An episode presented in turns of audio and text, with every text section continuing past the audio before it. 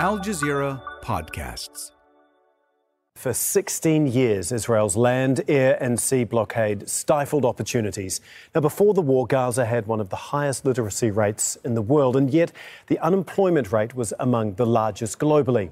Today, the war has destroyed every facet of Palestinian existence. Palestinians are on the brink of famine and risking their lives under Israeli sniper fire to collect food from a small number of aid trucks.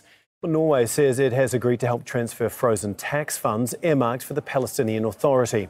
Since November, taxes that would ordinarily be sent to Gaza have been held by the Israeli government. While the P A was ousted from Gaza in two thousand seven, many of its public sector employees in the Strip kept their jobs and continued to be paid with tax revenues.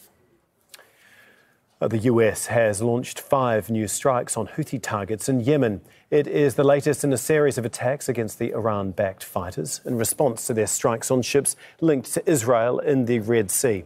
The Houthis say they'll continue the attacks until Israel stops its war on Gaza. The widow of Alexei Navalny is due to meet European Union foreign ministers in Brussels. Foreign Policy Chief Josep Borrell said ministers will send a strong message of support to what he called freedom fighters in Russia and to honour the memory of the opposition leader. Russia is denying allegations that Vladimir Putin's biggest critic was murdered in prison.